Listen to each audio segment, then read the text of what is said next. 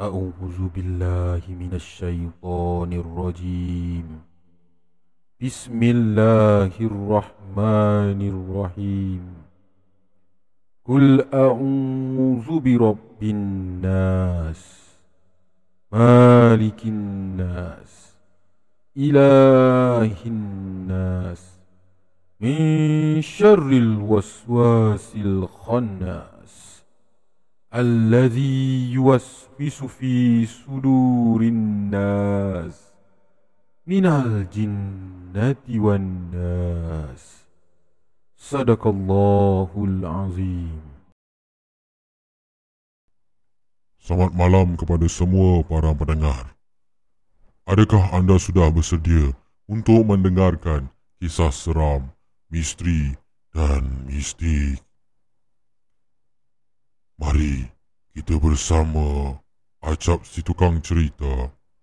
Pastikan anda tidak kesorangan kerana anda di dalam Remang 12. Kisah bertajuk Mak Andam Saleha Kisah Mak Andam terhebat Sebuah karya The Flash Yang diinspirasikan daripada kisah benar.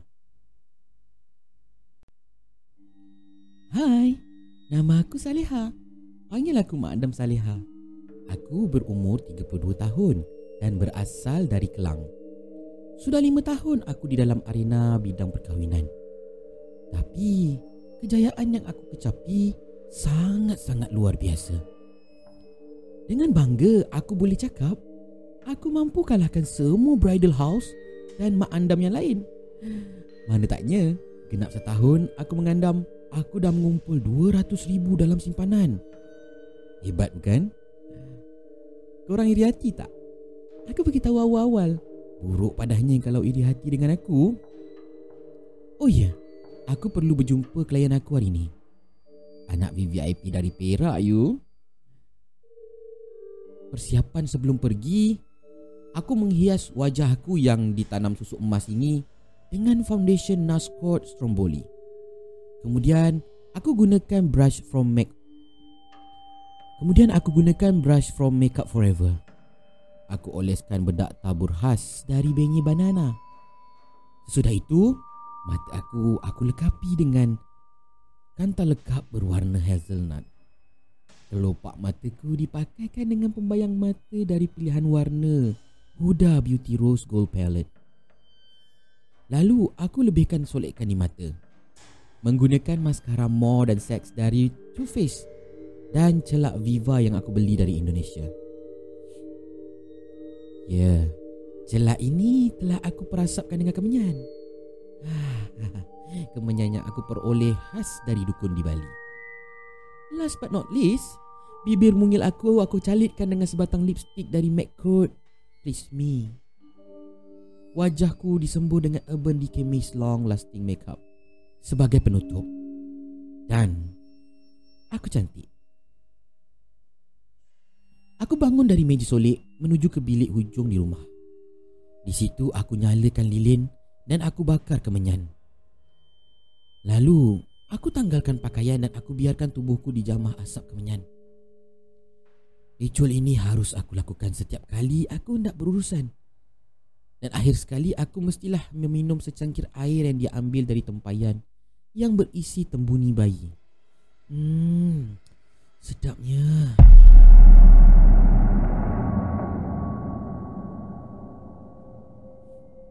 Tiba di kereta Sebelum berjumpa anak VVIP itu Aku semburkan wangian kegemaranku.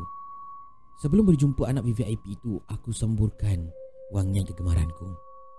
Chanel Coco Mademoiselle Pada baju dan leherku Harum Perjumpaan aku dengan anak VVIP Yang mesra dipanggil Amira Berjalan dengan lancar. Dia bersetuju dengan pakej yang aku cadangkan. Cuma dia risau dengan perangai tunangnya. Eh, masalah peribadi ni. Tak apa, Mak Andam Saleha sudi mendengar. Kata Amira tunangannya sangat sosial. gemar berlibur di kelab malam dan berperleseran dengan gadis-gadis lain. Dia tahu akan hakikatnya. Namun, dia sudah terlalu sayang dengan tunangnya. Kata Amira, dia terpaksa terima. Tetapi aku tidak. Aku jadi emosi bila mendengarnya. Dua hari berlalu, aku mula cucuk jarum. Meracun fikiran Amira yang polos. Aku perihalkan tentang ilmu untuk mengikat hati tunangnya.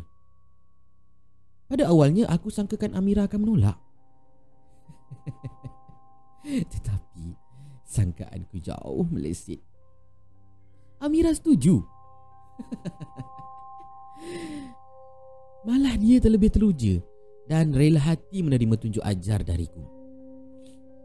Tanpa berlengah, aku ajarkan Amira cara-cara hendak menyediakan nasi tangas. Aku turut menitipkannya sebotol kecil minyak pengasih. Power ke minyak pengasih tu? Eh, hey, haruslah. Ramuannya sahaja dari leluhurku. Kepala bayi aku sendiri yang telah aku gugurkan. Kata Pak Dukun tempoh hari untuk mendapatkan minyak pengasih yang ampuh, maka itu adalah syarat ramuannya. Dek kerana tak sup, maka aku rela akan diriku disetubuhi oleh Pak Dukun. Dan terbentuklah janin dari hasil senggama aku bersamanya. Setelah itu, aku gugurkan bayiku dan menyerahkannya pada Pak Dukun untuk dibuat minyak pengasih. Sesudah minyak ampuh itu terhasil dan dimiliki Nyawa Pak Dukun aku ragu Aku bunuh dia saat kami sedang bermadu kasih. Mampus orang tua tu. Aku tak mahu wujudnya lagi minyak pengasih yang setanding dengan empunya aku. Mujarab minyak pengasih ini. Dan minyak pengasih ini bagi aku sangat-sangat hebat penangannya dalam simpanan aku ada tiga balang besar. Aku titipkan kepada Amira hanya 50 ml. Percuma? Tak mungkin. Aku jual dengan harga 2000. Cash only, okay? Alah, apalah sangat nilai 2000 tu berbanding dengan kebahagiaannya. Kan? Sebulan selepas perkahwinan Amira dan suaminya, dia ada menghubungi aku. Kata Amira, dia sangat berpuas hati. Suaminya bagai lembu dicucuk hidung. Mengikut je apa kemahuannya.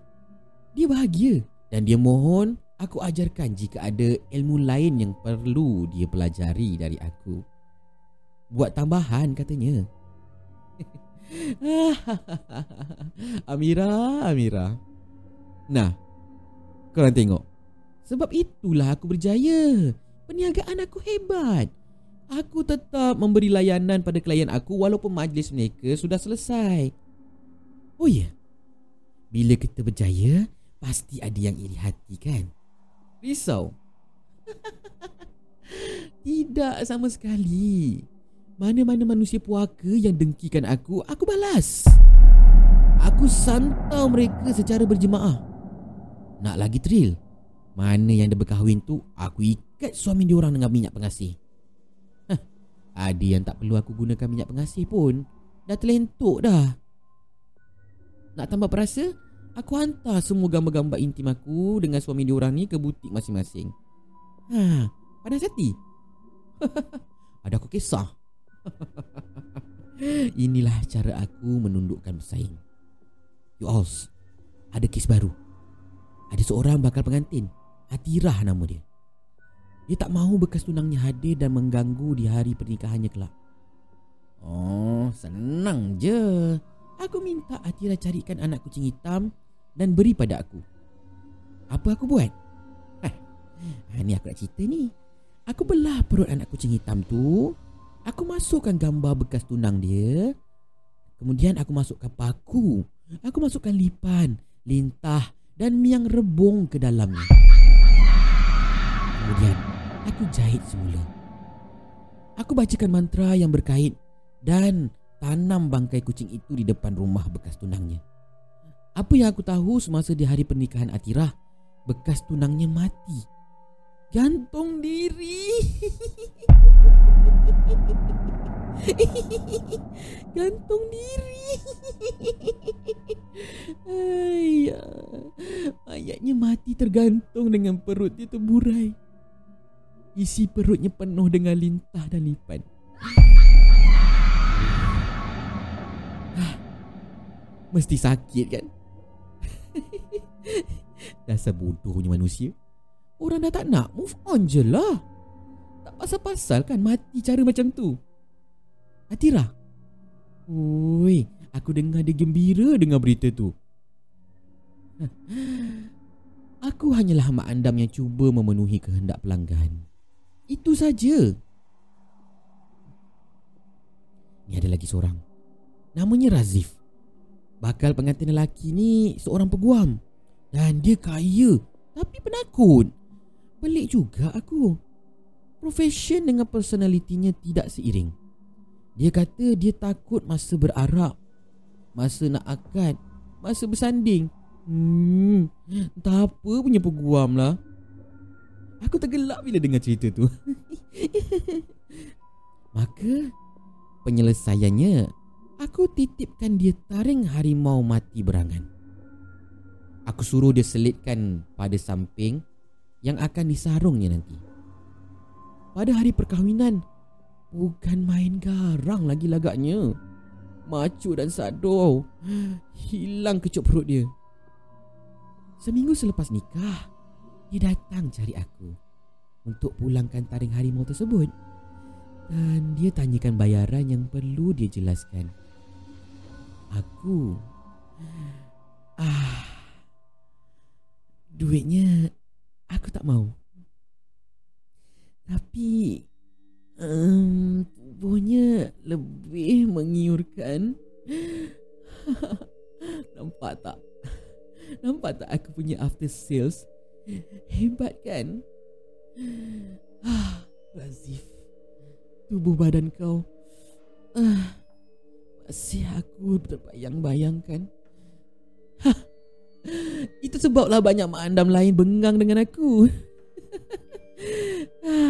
Lantaklah dengan dia orang. Ah, aku nak cerita ni. Semua set berus A goodku sudah aku perasapkan. Aku sanggup gali kubur tengah malam. Dek kerana kemaruk nak hebat, aku cari mayat wanita mati beranak. Jenuh. Tapi akhirnya aku berhasil. Aku puja, aku seru, Akhirnya aku dapat apa yang aku nak. Oh ya, ada satu berus ni aku reka khas. Bulu berusnya aku hasilkan dari rambut mayat wanita mati beranak tu. Alah, aku guna sebagai final touch selepas aku solitkan si pengantin. Sekadar lalu-lalukan di wajah je. Kata nak pemanis muka penyeri wajah kan? Ha, itulah caranya. Dan aku ketawa bila baca akhbar. Hingga ke hari ini, pihak berkuasa masih mencari ke mana hilangnya mayat wanita tu. eh, kelakarnya. Padahal ada je dalam bilik hujung rumah aku ni. Ha, rambutnya dah aku botakkan dah. Aku pulangkan balik eh.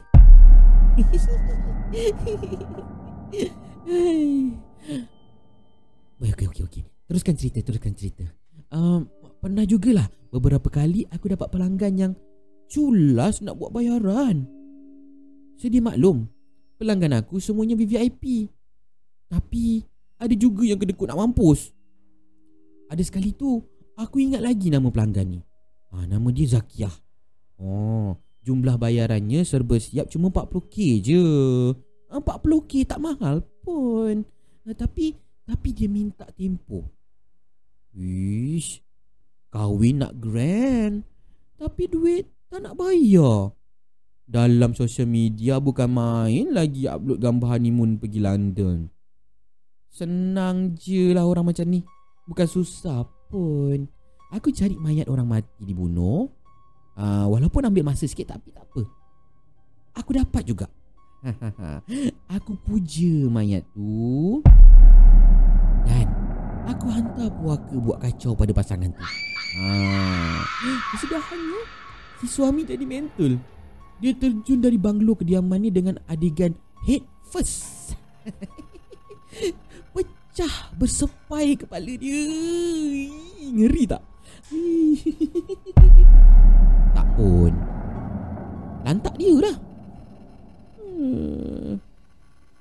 Ah, itulah pengajaran untuk orang yang liat nak bayar hutang.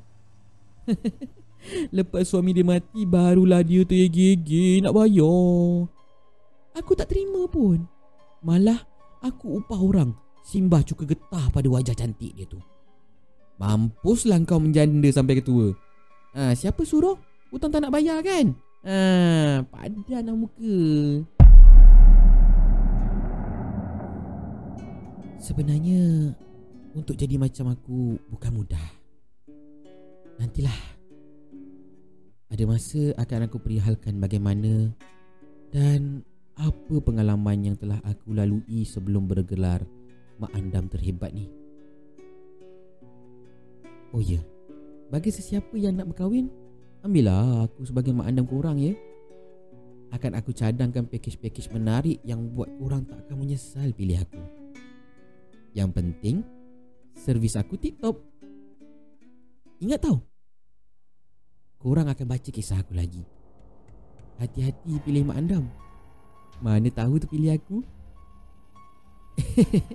Jangan takutlah. Orang juga yang akan gembira sampai ketua nanti. Hmm Okeylah. Nantilah Aku akan cerita lagi. Bye